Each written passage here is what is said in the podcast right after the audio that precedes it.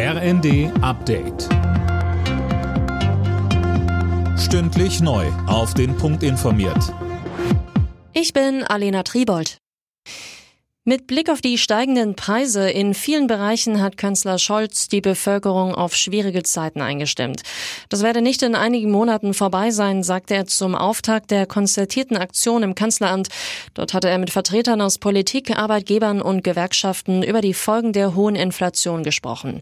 Konkrete Ergebnisse gab es noch nicht, die werden erst im Herbst erwartet. DGB-Chefin Fahimi betonte, es geht allen voran darum, jetzt alles zu unternehmen, um eine Rezession zu verhindern, Standorte zu stabilisieren, Wertschöpfungsketten zu erhalten und Beschäftigung zu sichern. Einigung zwischen Gesundheitsminister Lauterbach und den Kassenärzten bei der Abrechnung der Corona-Bürgertests.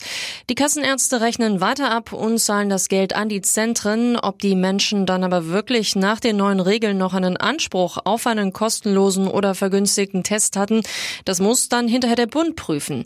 Gibt's Betrug, meldet der Bund das an die Ordnungsämter in den Kommunen.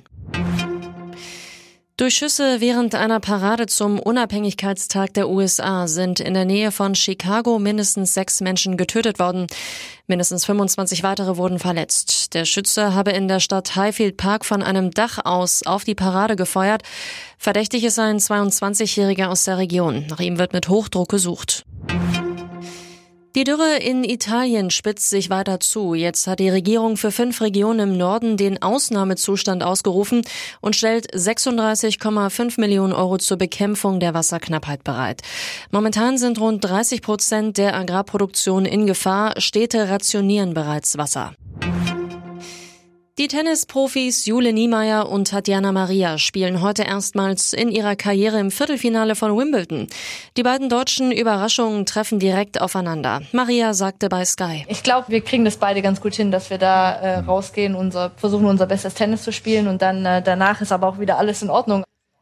Bei den Herren ist noch das Doppel Kevin Krawitz und Andreas Mies am Start. Sie spielen in ihrem ersten Wimbledon-Viertelfinale gegen ein Duo aus Kroatien. Alle Nachrichten auf rnd.de